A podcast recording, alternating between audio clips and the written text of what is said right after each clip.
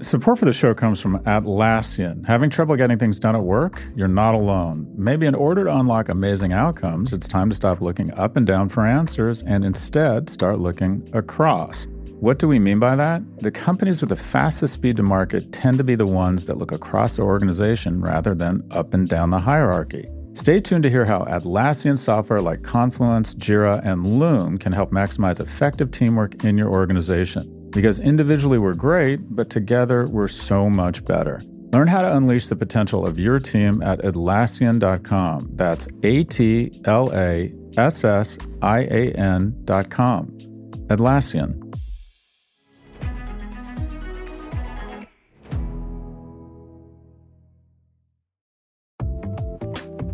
Support for this show comes from Mercury. There's an art to making the complex feel simple. Everything should be in sync, so even the smallest part serves a bigger purpose. Simplicity can transform your business operations. That's why Mercury powers your financial workflows from the bank account so ambitious companies have the precision control and focus they need to perform at their best. Apply in minutes at mercury.com.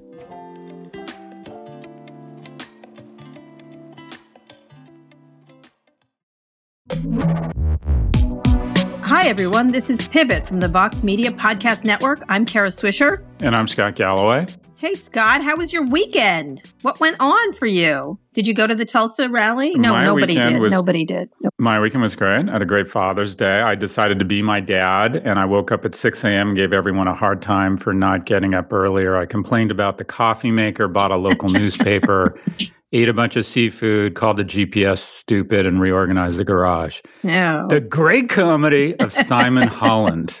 This guy is amazing. This Who is guy is, Are you- are you he is repeating so good. He brings so much joy to my Twitter feed. oh, good, good, good. That's good. But you what had a did nice you do? I saw that you had prom. prom. We had prom. My son did a prom for his girlfriend. He didn't get to do prom because of COVID uh, nineteen, and so he set up his prom. And it was like it was like the end of Contagion. Really, that's what it was. It was just him and his girlfriend. And he set up lights and crepe paper in this barn that we're near. We have a barn, like an empty barn, and it was beautiful. It was beautiful and romantic. He dressed up. Uh, he just did a he did a beautiful dinner before. He's just such a. My son is really wonderful. I'm sorry. He's really the best child.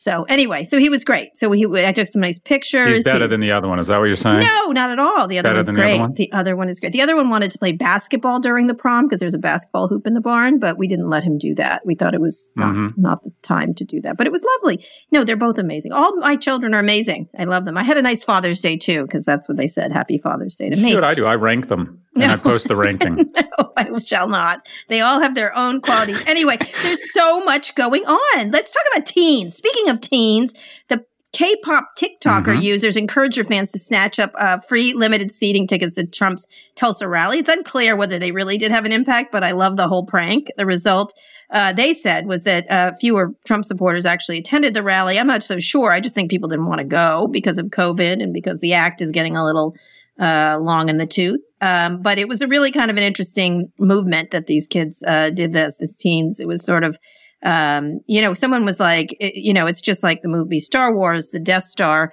gets taken down by a bunch of untrained teenagers. Um, because Death Star was what uh, Brad Parscale referred to as the Trump campaign, which is kind of a stupid metaphor, of course, but he is not the smartest man on the block, I guess. Anyway, it was interesting. What did you think of this? What did you? I think it was an interesting attempt. I don't know. No one's going to figure out whether it caused. They're denying it. The campaign says it didn't happen, but it kind of did a little bit. What do you think? hmm Well, it initially kind of tickled my tribal sensors. And then as I thought about it, I thought if the GRU had figured out a way to Yeah. use platforms to reduce the turnout at a Hillary rally, we'd all be screaming that it was election interference. So I just don't like the idea of platforms that are domained in countries outside of the US monkeying with our um, elections in our in, in any way. So I, I you know, Well, my also- first thing was it was kind of a thrill because I don't I. It was also a K-pop group. It wasn't just TikTokers. I don't know. I don't know. I think look, like pranking has been a part of campaigns. This was like U.S. You know, like it was not out of a foreign country. I think the difference is enormous. Well, okay, but if this happens, if this happens for Biden, will you have the same sort of Yes, "oh shucks, isn't yes. that cute" tone Yes, right yes, now? I will because Biden Yeah. doesn't have these campaigns. What I, I don't think, think is, so. I, don't, don't, think so. I, I, think I would. I think I would. I because think you're first playing of all, basketball outside my no, makeshift prom right now. No, I am not. No, listen to me. Listen to me. Look, Biden doesn't have these things, but Trump spends a lot of time bragging like a million this. They lie continually, yeah, and to be found out on a lie is this is a very different situation. I do see, I like it does tickle you, but it's at the same time, it's just kind of I like pranking in politics, like pranking. This was not what was going on. I don't think it did impact the numbers. Yeah. I think the numbers were down because, and of course, the, the campaign yeah, lied, I lied almost it. continually, which even Chris Wallace at, at Fox was like, "Oh, it was the protesters." No, they didn't block anything. Oh it was this. Oh, it was that. They, the issue is that this particular, and I think it's a media thing, is not working anymore. This show is getting tired, even for its most, uh, agreed, most users. You predicted this. You yeah. said people are going to get yeah. exhausted. Well, it's yeah, tiring. It's right. the same old, same old. Right. Him drinking water, his walking, his dumb jokes. It's like it's literally like looking at like um, Henny Youngman today, right? He's not Dave Chappelle anymore. Let's just say he's not like he's Henny not Youngman. Yeah, you do you. Well, after a while, it gets tired. I'm just saying all these Take acts. my wife, please. Please, right? That's always a great joke. But but I have to say, after a while, it gets tired, and he has to have something other than he is a, an aggrieved person, other than the media's fault, other yeah. than you know, it's just the same. It's like the the greatest hits. Someone said it was like you know, who, someone coming out and singing like Freebird for the 200th time. Uh, uh, so I don't know. I just feel like he's got to have actually something to say, just like any politician. He can't just rely on. Well, he said screaming. something. He said that he's informed the administration to slow down testing. Yeah, which I, I think makes a lot of sense. I think I that makes a lot of, of sense. Of course, today they're doing a flippy do and saying actually we're going to have a fall resurgence. Yeah. I mean, the whole no, the excuses are just ridiculous. I know. Yeah, right. Whatever. I just think he needs some message that is not this, and so he's got to come up with some message, just like all politicians. And um, and I think people are bored of it, bored of it, and they need something else, and they're bored of the exhaustion too because all he does is make trouble. And now he's the, in charge. He's got to actually have a plan. And I think that's really, I think people are tired of no plans anyway. I don't know. It's a, it was a media disaster for him and it was of his own making. Uh, you know, it wasn't the media, it wasn't anybody else. And everybody was waiting for it to happen. So. Agreed. All right, Pinterest. Uh, we talked about this this week. Uh, Business Insider reports that at least 11 employees, several of whom, uh, um, several of them uh, were uh, black, have come forward to say they were pushed out of the company with no explanation, while others say they were verbally abused by managers. So Pinterest has some reckoning to do. I talked to a lot of Pinterest people over the weekend, you know, especially in the alumni groups, and they all are sort of talking about this in these groups. And and one of them said you can't just um, you just can't uh, uh, add on diversity. It, it, you can't just add it on at the when now that you have this reckoning situation. It was a really it's there's really interesting. for that? No, there's, there's not, not, an, app, app for you can no. download called Diversity, I, Diversity Now. I think this is going to re- go through all these companies. Like there's going to be story after story after story. Rip through. You rip through. 100%. But, you know, COVID-19. yeah. Oh, well, I don't know about that, but it was. Uh, it's a different thing. But it's. How do you it's look at this? What would you? I get that. I get what you're doing. But what? What would you? What? What do you? How do you? Would you advise these companies? I mean, it is what it is. They behaved the way they behaved, and so what do you? What would you? What would be the best thing to do to respond? Uh, well, I can tell you what I'm what uh, I'm trying to do, or what mm-hmm. I think the, I'm telling companies to do, or these companies are trying to do. Uh, and we're dealing with this. I'm on a lot of advisory and um, boards, private and public. I think the first thing you got to do is it starts at the top. The board of directors picks the CEO. The CEO picks people, uh, uh, senior managers around him and her, and there's just a natural tribal instinct to develop relationships with people who look like you. So you have to mix it up. You have to have some form of affirmative action. Not being overtly racist is not enough. And uh, so I think at a board level, you have to immediately commission searches to make sure your board looks, smells, and feels like not only America, but your consumer base and your company, and most do not. I also think there is a uh, transition, and that is this is no longer about communications. This is no longer about Edelman and your agency. This is about uh, not only committing to actions, but taking action swiftly, and word will get out. Just as word gets out on whether your hotel has bad towels or whatever because of the transparency of these platforms, your actions absolutely get out. Also, and this is less aspirational, I think there need to be some firings. It just strikes me that when we're talking about this, that uh, uh, people seem to be very forgiving of these organizations where you found out, oh, there was this kind of accidental systemic racism. Like we, what can we learn from this? You know, At Google, at Facebook, and at retailers, they fire people if they figure out the wrong trend in pants two seasons in a row. And all of a sudden, there's all this empathy for managers who have accidentally overseen systemic racism. Well, guess what? There needs to be, I believe, there needs to be some some some firings. And most of these people, the reason why senior managers make two to three hundred times or exponentially more than than the average salary is that the buck stops with them, full stop. I've been fired before. It sucks. Sometimes it's not your fault. But just as you get an undue amount of the upside and the credit when, uh, when unfortunately, accidentally, things are really good, when unfortunately, accidentally, there's been systemic racism in your company, heads got to roll. That's what I would do, Kara. Scott, I agree with you completely. Heads rolling is what we're looking for. But let's move on to big stories. Uh, speaking of someone who's trying to change things, a former Google exec who was at the top of Google and in fact was one of the people in contention for CEO is building a company with the goal of competing with the mega search engine. Neeva is the new search engine. It won't show any advertisements. The CEO, uh, Sridhar Ramaswamy, says it will not collect or profit from user data. The company plans to make money on subscriptions from users paying for the service. Um, he, Sridhar was, I've known him very well, was at Google for 15 years running the company's ad business. So he was in charge of its biggest, um, business moneymaker, and he knows pretty much everything about how Google works. He felt disillusioned with the company after major advertisers were inadvertently making money off of illegal content like child pornography. It's a pretty ambitious plan, uh, uh, considering that Google owns about 90% of all global internet searches. Yeah. Um, Scott, would you, and they're using uh, Bing, which I, everyone made fun of, but Bing is actually a very good technology. It just didn't mm-hmm. hit like Google did. Um, would you, I, I want to stay away from the Bing part, but you, you know, had talked a lot about DuckDuckGo and, and others and mm-hmm. wishing there was a, an alternative. Is it possible to compete against Google and would you invest in the company? Uh, not only, yeah. So if Sridhar calls me and lets me invest, I'm in. Um, this is, mm-hmm there is a huge opportunity. If you think about the most impressive or innovative e commerce company of the last 10 years, most people would immediately say Amazon. I would say, relative to where mm-hmm. it was 10 years ago, I would argue that it's Shopify. And yeah. these companies become so dominant and they can't resist but to leverage their monopoly power to the point where they create a pool of ill will the size of the Atlantic, which creates huge opportunity.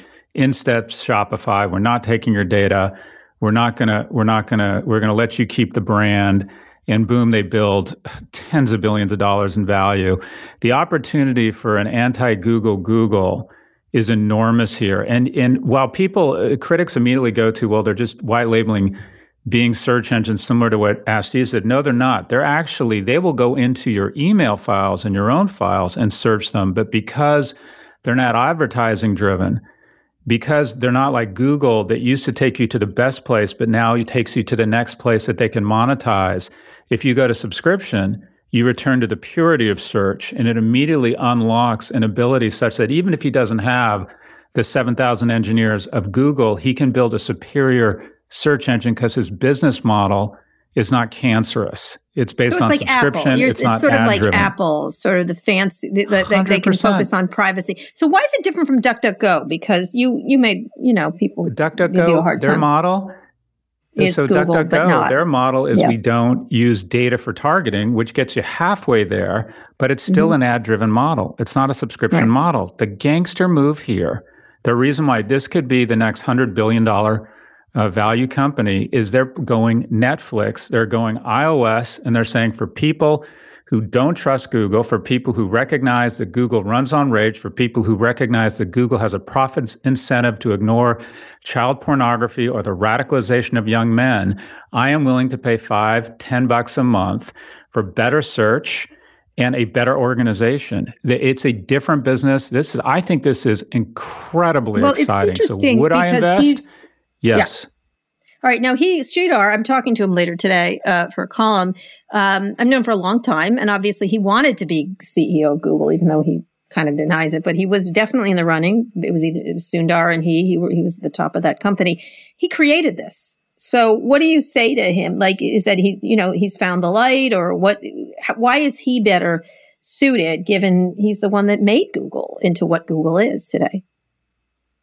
Well, there's a lot of these guys, and I think there's I think there's correct scrutiny when you make a lot of these people see the light, like a Republican senator sees the light around Trump about the time they announce that they're not running for reelection. And mm-hmm. there's a lot of former Facebook executives that once they've cashed yeah. their check or their options, all of a sudden they decide Facebook is evil. Evil, mm-hmm. but he's not. I don't think he's lecturing Google as much as he said I wasn't comfortable with some of the where this mm-hmm. had evolved. I've left and I'm starting a competitor. I, I don't.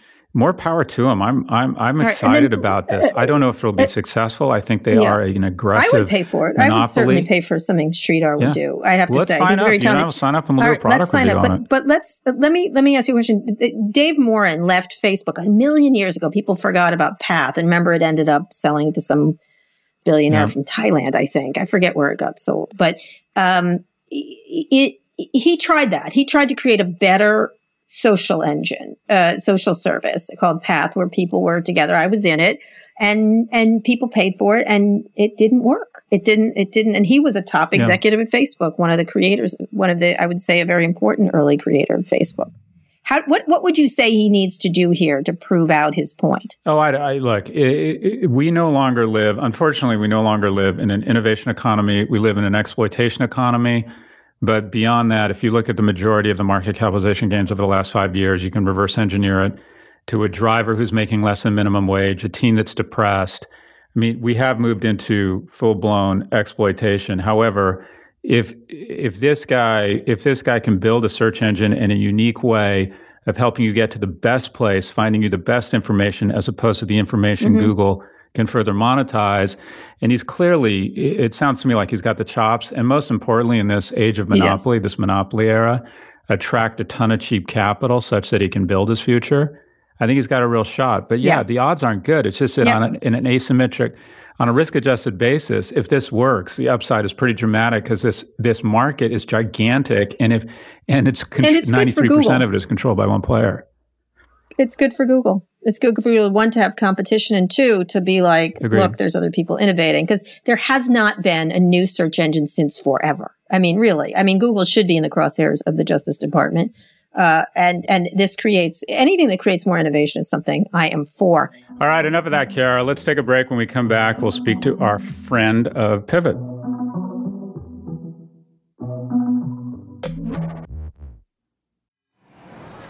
Vox creative this is advertiser content from Atlassian.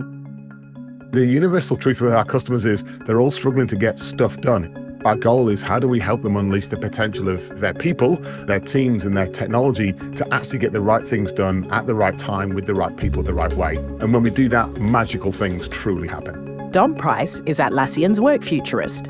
It's his job to help Atlassian customers imagine more effective ways to work. It's completely natural to focus on what you can control in your team. The problem is if, if that's all you do, you get pretty myopic. The best teams I'm working with, they really work on who are the people upstream and downstream that we need to work with. How do we get flow across the organization? How do we get value into the hands of our customers quickly? And sometimes achieving flow means that instead of asking who do I work for, it's asking who do I work with. When you get team connection right, everyone benefits the employee, the employer, and the customer, right? To get stuff done, the best organizations and teams right now are focusing on modern work. They're dreaming about the future, but they're dreaming about it by planting the seed to get the right things done right now. Atlassian software like Jira, Confluence, and Loom enable teams to work effectively together to accomplish what would otherwise be impossible alone. Learn more at Atlassian.com. That's A T L ASSIAN.com.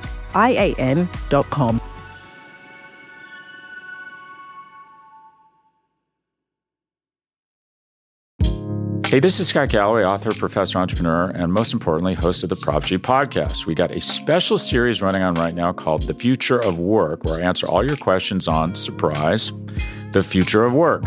Questions including what are we missing when we work remotely, or how do we handle work life balance when a major opportunity comes knocking? From the provocative to the technical, we're offering insights you won't want to miss. So tune in to the future of work, a Prop G Pod special sponsored by Canva. You can find it on the Prop G Pod wherever you get your podcasts.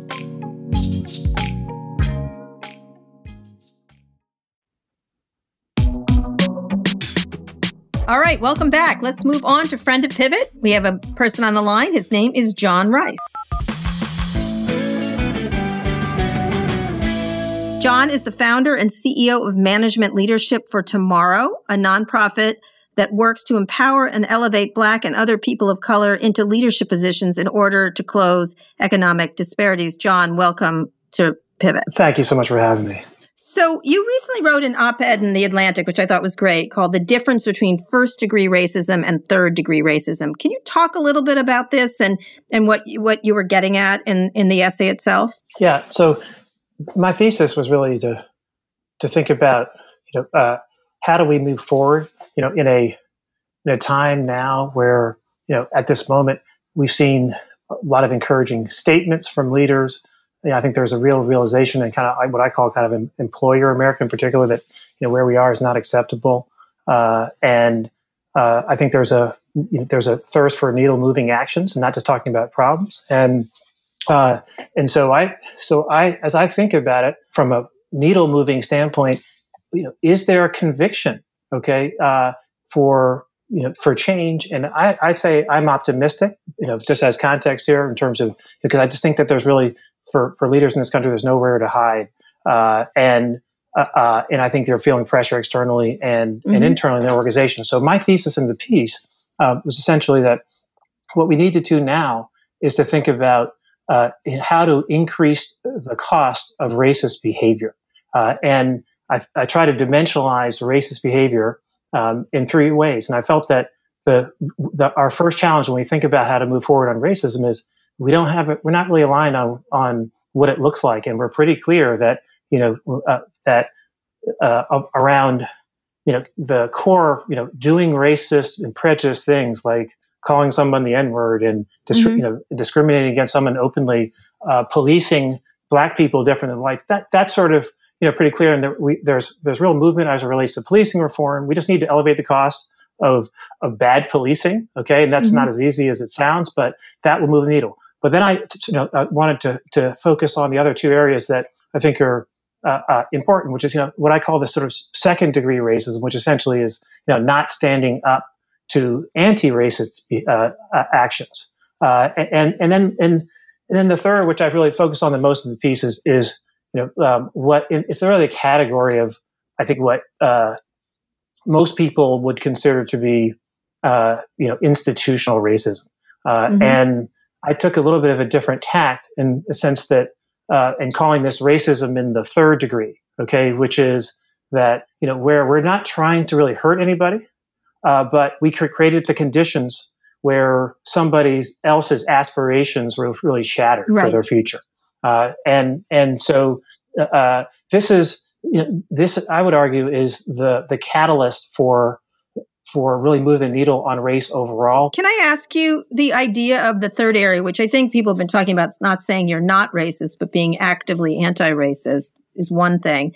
And the second part is how do you bolt it onto companies? Because I was in some of the Pinterest groups this weekend. And I know you advise companies, you've advised Vox Media, I believe. Is that correct? Yeah. Um, and others. Um, how do you advise them? Because bolting on this after the fact or trying to sort of say the words but not actually do the action. So many people of color have told me they get them get people in there and then they don't do the training, they don't change the actual system, and therefore there's a higher uh, failure rate of making this a, a, a diverse. How do you get them bolting it on to do it? What has to happen in order not just realizing it but doing something?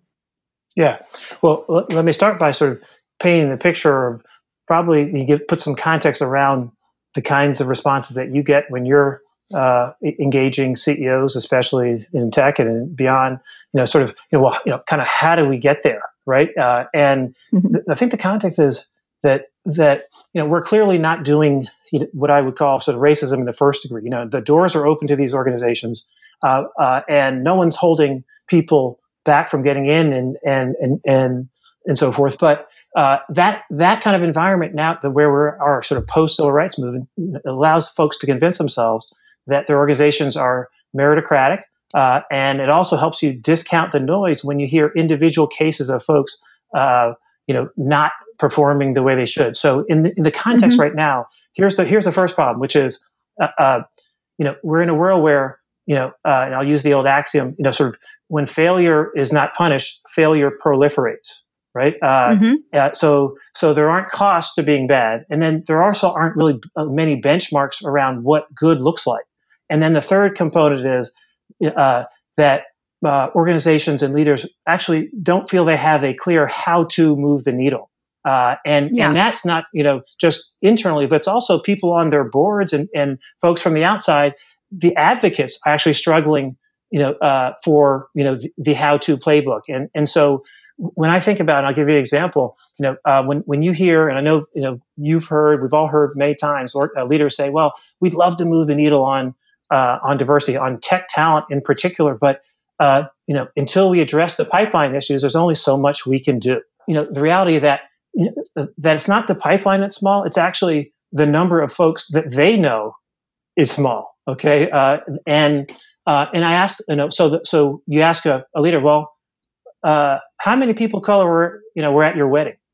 Or at your one Mhm. of your kids' weddings, and so forth. So you know, and and when you think about the pipeline, uh, I use the uh, analogy, uh, you know, uh, sort of it's sort of the, in the oil business, right? And in the oil business, you know, you would never, you know, wait for the stream of crude oil, you know, to explode out of the ground like in Beverly Hillbillies, or can it, or flow right by Mhm. your office and put a spigot on it, right? What you do is you invest, you know, in you know, case of you know oil Yeah, uh, companies, One billions, hundred percent. right? And identifying Mhm. where that black gold may be, drilling down to find it, bringing it out of the ground, you know, uh, into our refineries, right? So the key here, you know, for how to, and in terms of the advice I give, is, you know, uh, you have to invest in cultivating that pipeline. Set aside resources that will only focus, okay, in your recruiting operations, only focus on cultivating relationships uh, uh, with uh, talent of color, uh, and uh, and and think about it this way: it's sort of what you see right now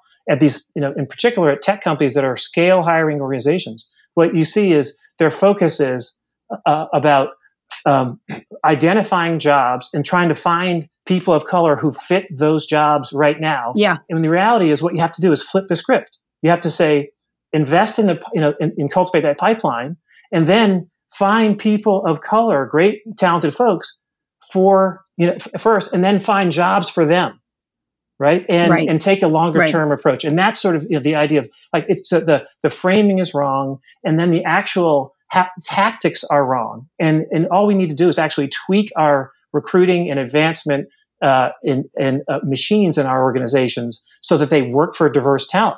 So it's not rocket science, but you actually have to have a rigorous approach, a rigorous plan, and then the how to, and then the tactical, you know, bandwidth to execute just like you do everything else in your business. Yeah, so we were talking about this off mic, John, or just before you came on. You know, if I think it starts at the top that if if you wanted to have the most impact, you'd have you'd focus first on boards of directors, which would lead to more uh, CEOs of color. And so, what is it? Thirteen or fourteen percent of America is black, but in the Fortune 500, there are four black CEOs since Right. we stand here today. So less than one percent. What you know? Can you find, or what do you think? And I realize it's a complicated problem, but what do you think? What's going on here? Why do less than 1% of Fortune 500 companies have a black CEO? Uh, We're going to need a bigger boat. well, well, first of all, I would question. say um, it is not the pipeline. Okay, Yep. No, um, it's I'm not. and- tired of the pipeline issue. Right, but but there's got to be. I mean, honestly, you know, if we're going to put the pipeline issue to bed uh, uh, and take it off the table as an excuse, you know, we need to look analytically at that pipeline. Okay, and and if you look Mhm. back, and I just I sorry to go back to the issue around you know in the tech sector, right? But because I've done the numbers. Oh, please okay? do. And uh, um, you know, if you think about that as one of the areas in our country where it's, they're really important for wealth, you know, creation uh, and job creation, uh, and and so forth. So if you think about the pipeline for tech, and just talk about tech talent, which is where I hear you know many a CEO saying the pipeline isn't there. If you look at just go back to the National Science Foundation data from five years ago, okay, and I, I'm sure it's even better today, but uh, um, with you know two million or so you know college graduates, okay, uh, if you you know overall, okay, if you uh, f- by the way, you know call it you know 450,000 of those 450,000 uh, uh, four year college grads a year are black and Hispanic in this country. Okay, uh, one, and then we go to tech, um, and kind of looked at the numbers, and if you actually if you dig down, uh, um, there are you know there are uh, a hundred thousand folks, okay, of all backgrounds who are getting engineering degrees, you know, uh, under you know BS is in engineering. Twenty two percent of those, okay, are black and Hispanic. And then you look at computer science degrees, 60,000, okay, nationally. 22% of those folks, okay, another 13,000. Math degrees, right. 20, you know, 5K. Right. So you got right. a pipeline of, you know, you have a pipeline of 40,000 Black and Latino college graduates a year who are either engineering, math, mm-hmm. or, or you know computer science. That's 200,000 over the last five years because that number is 2015 from the National Science Foundation. So the argument that that you know, with 200,000 you can't actually build your pipeline. So that's the early stage, okay? And Scott, that doesn't address you know the the CEO, but it it, mm-hmm. it addresses the you know why we can't build the early pipeline. Actually, it's there and it goes back to the oil dish, you know, analogy. It's actually a refinery issue, right? What we're not doing, okay, is yeah. cultivating, Processing. exposing, and help uh, and and helping to you know to prep that talent to make the transition from what they're learning in college to what you're looking for on the job. That's all happening informally in our networks that are you know obviously uh, more weighted towards people who are not a fellow. Yes. I've never believed their pipeline argument. And I think their focus on unconscious bias, mm-hmm. I'm always like, it's completely yeah. conscious. I think they sort of lay, they, they sort of give themselves an out in that, a lazy out in that way. But one of the things that I've heard from a lot of people of color who work at these is these HR departments that really don't work for the employees. They work for the company. And so a lot of the stuff is when, when each of them, whether it's not just people of color, but women have an issue, it's always the onus is on the employee who is sort of, you're not fitting in right. You're not. So everybody yeah. feels like something's wrong with them. Um, and I think just it's so many stories has this, have the same you know trajectory to me and it's never the company that's the problem right. and it's it, right. it, because i think hr really does work they don't really work for the they're not human resources they're company resources i don't know what else to call them how do you solve that how do you right. get that hr department on the side of employees right to what scott was saying it starts at the top okay uh, and mm-hmm. Uh, and it starts with understanding at the ceo level you know what is helping the people who are getting to the top? What's facilitating their their trajectory to the top who are largely you know white and white male okay? And then what's different for people of color? What they're missing is that the experience for black and uh, latino native american folks in these organizations is completely different than that of their white peers so we spend as a you know as a black male you know we you know we spend literally a third of our brain you know bandwidth our energy in every meeting of every day twirling questions around in our head around do I measure up? Am I viewed as you know as capable? Uh, why aren't there more people here like me? Uh, and those types mm-hmm. of questions, okay, again, take away your bandwidth from focusing on the content, okay, and but but the, and when you're when you're dealing with those kinds of questions in your head, not um, it also leads to behavior that doesn't help you advance. You, you, you're you're you're less likely to take risk when people reach out to you and you're trolling those types of questions in your head and, and they're trying to give you constructive feedback, you're not sure where it's coming from a place of building you up or taking you down. When people are trying to, to mentor you, you're not you're you're less likely to trust. So so not only are you competing against white peers who are spending zero percent of their day to day bandwidth and you know never distracted by those issues in any meeting of any day, okay, but you're also uh, uh, um, more prone to to navigate differently. So that's the you know the the essence of a diverse experience in these organizations when you are one of a few.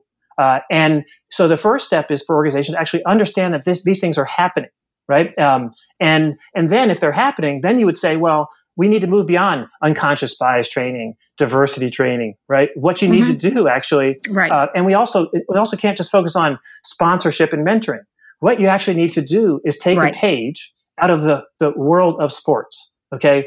You know, which by the way is the only place in our society right now where if you have talent, regardless of your race or socioeconomic background, you don't get lost. And then one of the distinguishing factors, you know, that we should bring to the world of, uh, you know, of, to the professional world mm. outside of sports, where 99% of us are pursuing our career, is is the understanding that to bring the high accountability, safe place coaching, the kind of coaching you get in sports that's distinct from mentoring, You know, the only way you deal with with those kinds of questions in, in people's minds that I mentioned is actually to have the frequency, engage, and get you know a the kind of uh, you know personal uh, under the uh, the surface relationship with folks in your organization to understand what they're dealing with, and then to be to provide practical advice for navigating an environment where there isn't critical mass of diverse talent. So so you have to actually have different interventions, coaching plus mentoring plus sponsorship, and those would come out of a, a better articulation, understanding of the underlying problems, the underlying drivers of where you are, and that's how you would solve it. It's just like any right. other problem okay. in business. Yeah. All right. I have one final question. What advice would you have for white executives and board members if you had to give, like, from your perspective, what, when you give advice yeah. to these executives, yeah. large, most of whom are white, yeah. um, or the board members, what is the hardest piece of advice you give, give them from your perspective that they should listen to? Well, it's twofold. One, I, the first thing I do is I'll ask them, you know, do you have a strategic plan overall for your company, you know, for the next three to five years? Of course, the answer is yes. Do you have one for uh, for diversity inclusion? And they'll say kind of right? Is it you know ask them is it as comprehensive yeah. as your overall strategic plan? And they'll say no. Right i said well then how can you possibly you know uh, uh, conclude that you're taking your best shot right? Uh, so i've really challenged them to unpack what they're doing currently um, and try to encourage them to elevate the level of rigor uh, um, around uh, their approach to diversity. So that that that approach to diversity doesn't compromise excellence, okay, and doesn't become a self fulfilling prophecy. That's the first thing. And the second thing, right, you know, if, right. when I get the question here uh, that, well, you know, we have, uh, you know, we're really making an effort to hire more diverse talent, and this gets back to the CEO pipeline, Scott. You know, at the we're at the mid and, and senior levels, where you know we hire, we bring people in. They look, they're A players on paper, uh, and for some reason, when they get here, um, they're you know B and C players. They're not performing at the levels that uh, mm-hmm. that we would expect. Uh, and uh, and so uh, uh, and, and, so the advice I give them is to is, is to understand that. I say, well, and I'll do this with a smile on my face. I'll say, do you like to dance? Right? And most white male executives, not all, okay, but most white male executives will say, they'll say, well, you know, not really. Okay. I'll say, well, you know, those few occasions. Yeah. Right? Oh, that is so unfair. Right? I feel well, triggered. Okay, there we go. So, uh, no. so, so, um, so I'll say, I'll say to them, uh, you know, those few occasions where you actually have to head out on the dance floor around, you know, with around people who are important to you, whether it's somebody's wedding, it's a corporate event. Yeah. I'll ask them, you know, walk me through the feeling in your, you know, in your heart and your mind that's going, you know, that you have as you're heading out on the dance floor, right? And uh, and what I will hmm. get, okay, in the vast majority of cases are a few adjectives, okay. They are uh, everything from awkward, zero confidence, right? Um, and that and yeah. to to the you know to the Southwest Airlines, you know, I want to get away, right? Uh, and I say to them, okay, well, the good news mm-hmm. is is that your you know your your confidence in your level of dancing is not ever going to hold you back from your career standpoint. But if you think about it, when you are one of a few, okay, um, people of color, uh, um, that the words that you're using to describe how you feel on the dance floor are exactly how we feel in every meeting of every day of our career. Yep. And when you're competing yep. against folks and That's everything. a great way and to so do I, it. so when they when they think of when they get that and sort of feel the the visceral understanding of what it's like, then then we can move on to a, you know a, a uh, a, a, set of action steps that, that they're uh, much more prone to buy into because they understand the problem uh, at a more granular level. And my well, solution for the kind. dancing problem is vodka, which doesn't translate to the okay, corporate world Scott, very well. Gonna... All right, John. Uh, Scott, do you have any more questions for John? What piece of advice would you give to a 25 year old uh, person of color, a young man or woman of color who's ambitious, wants to be that CEO? What one piece of advice would you give them in terms of their approach yeah. to their career? So the, the, the, the one most important thing that I would tell them is to study the people who are getting to the top. Okay. Um, and, and try to analytically understand what the bar is for the people who are getting promoted to those senior levels. And, and that bar is going to include, you know, what are they really good at from a you know, skill standpoint? Uh, it's going to be what have they done from an accomplishment standpoint and who's been leaning in on their behalf, right? And so you have to understand what is the bar to get to the next level and ultimately what's the bar to getting to the senior levels? And the only way to understand that, because of course, in our organizations, we don't tell you what that bar is. Okay. We don't tell you what you have to demonstrate. Uh, so you have to look at the people who have gotten promoted to those levels, study them, and then uh, and, and, then art, you know, articulate well what have they done, and then then you, we have to emulate that. So you so this is you know just like again just like in sports, you under you get clear on what you have to demonstrate to get to the next level, and then compare yourself from skills, from accomplishments and experience, from a relationship standpoint. Compare yourself to that success model, and it's probably not going to be a person of color success model, but that's you know that's fine and then you've got to go out and close that gap. And if when it comes to getting senior, it may obviously take several years, but you have to take that one step at a time in two to three year increments for every promotion opportunity you have over the course of your career. All right, John, this is really Thanks helpful. Work, John, John, John is the founder and CEO of Management Leadership for Tomorrow, a nonprofit that works to empower and elevate Black and other people of color into leadership positions in order to close an economic disparities. John, thank you so much Thanks for, for having coming. me. All right, Kara, that was great. We're going to take another break, and when we come back, we'll do our wins and fails.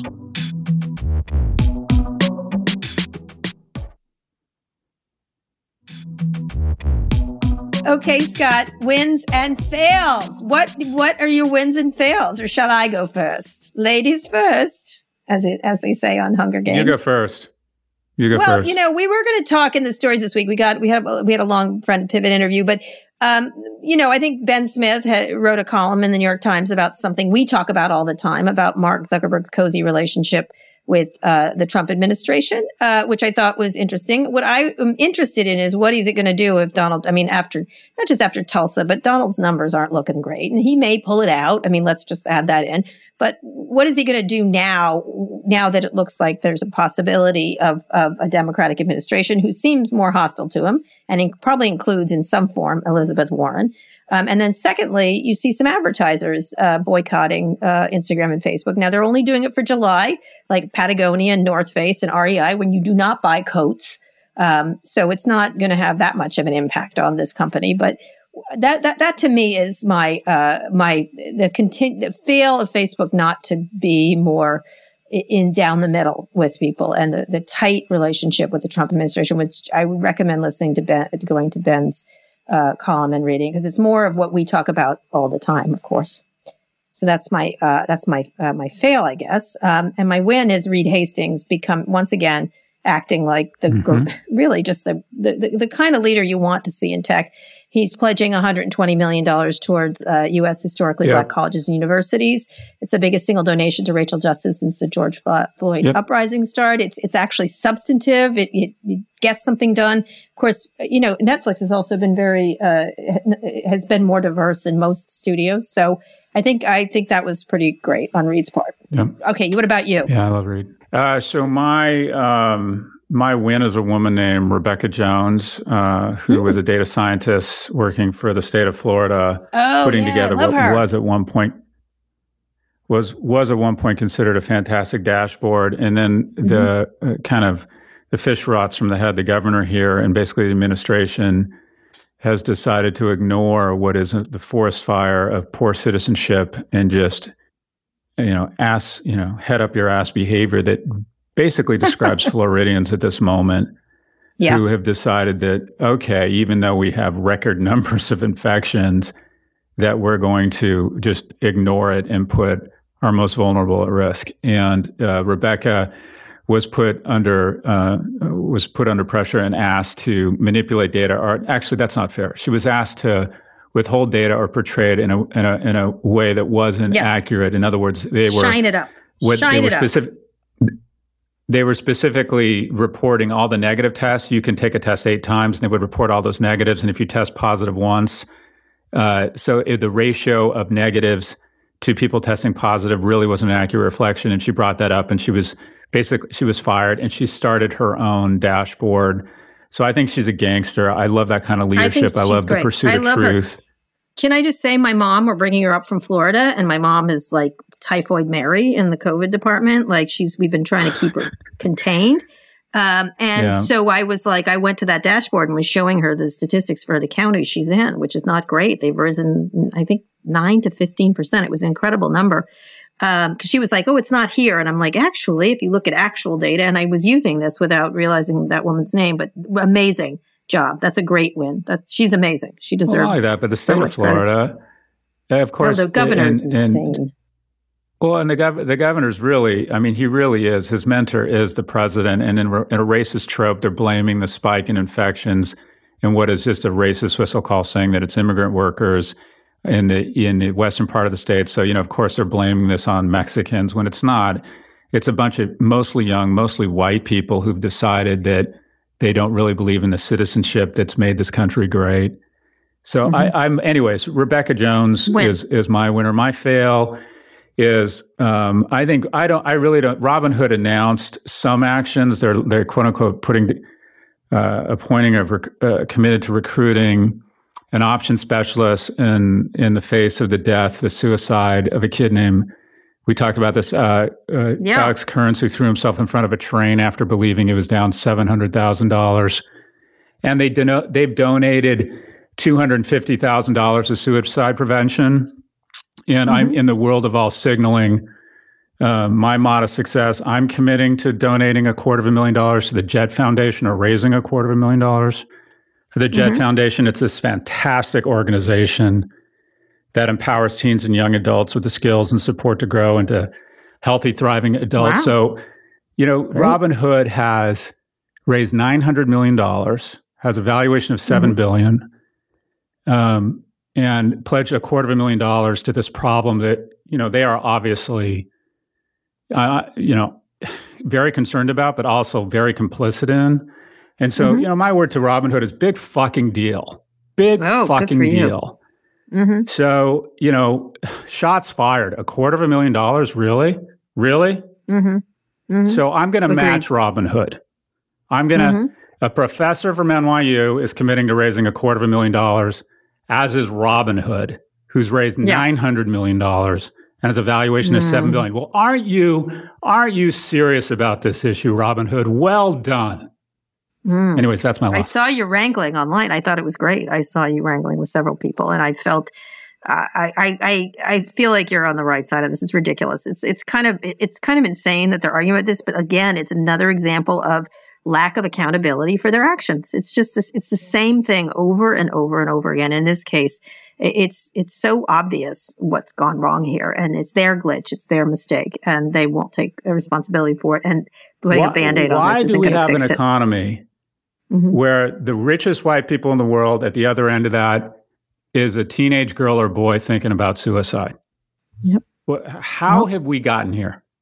Well, masks, everything. The same thing you were just talking about just a second ago. You know, it's the same idea of the governor of Florida putting people at risk, young people putting people at risk because they feel like they need to go and have a hurricane at a bar. I, it's ridiculous. It's just like I, I, this whole mask thing is just exhausting you know eh, it's a, it's a big baby america that just has so selfish and homicidal and suicidal at the same time that's what you know just like both and it's and it and it's really quite disappointing and it's such a small gesture of of social solidarity and in this case uh, you know, this company reminds me quite a bit of the reaction Juul had. You know what I mean? As I said, and others, but it's just it's the same. It's the same lack of accountability, and I admire you and I support you uh, in your effort, and I will give you money also. I will give you money behind you it. You and I are going to host um, a fundraiser but, at my place in Florida, okay. Kara. I've already decided. Okay. All right. Okay. We'll do whatever you need. Whatever you need. And I will slap back at, the JED, people who are giving JED you a hard Foundation. Check it out. Okay. JED Foundation. Check J-E-D it out. Foundation. JED Foundation. Scott, I have my admiration for you has Kara? risen 100%. 100%. It's gone from little just, to just a little. no, I like when you go into like this mode. I like when you go in this mode. I like it a lot. I think it's it makes you a better person. Signaling. I'm just trying to be more attractive to people and more successful care. than me. I don't care if it's virtue. It's still right. It's still right. It doesn't matter. Anyway, Scott, it's time to get out of here. I'll talk to you later All this right, week. Kara, what, what, do you got on tap forward? this week? What do you got going on? Oh, still in Vermont. Still in Vermont. But I like it here. I like it here. I do. It's so beautiful. I went nice. kayaking. I went uh, biking. I've been going biking every day, trying to biking on bikes is harder than than on Peloton, can I just tell you? Just like I'm such bad shape. Um, but I, I'm uh, I'm I'm here, and then I'm going to go back to DC and get ready uh, to do working, be working, and having good internet access actually, which is always a pleasure for me. Um, but Nice. but lots going on this week with my kids. I'm having a great time with them here, and Amanda is wonderful, and, her family's house is very pretty.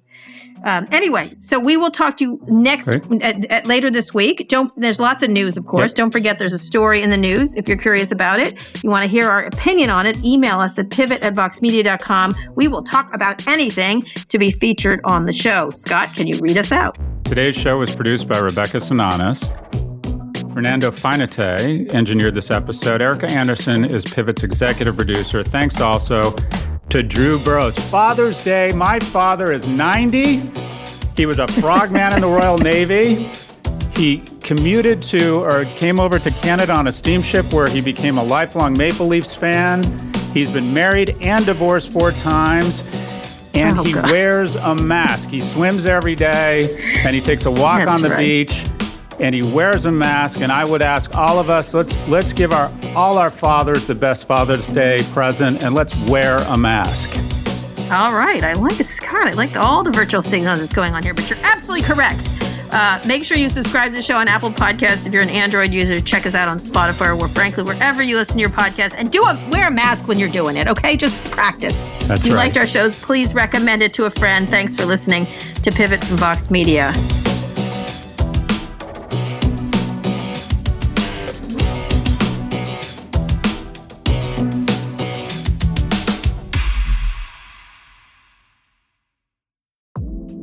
Support for the show comes from Atlassian. What do you think of when you hear the word flow? How about a smooth river of collaboration culminating in a shared ocean of positive outcomes across your organization? Atlassian software like Loom, Confluence, and Jira can help you achieve maximum flow across your teams by enabling fast and easy communication and connection no matter what time zone they're in. Because individually we're great, but together we're so much better. Learn how to unlock flow across your teams at Atlassian.com. That's A T L A S S I A N.com.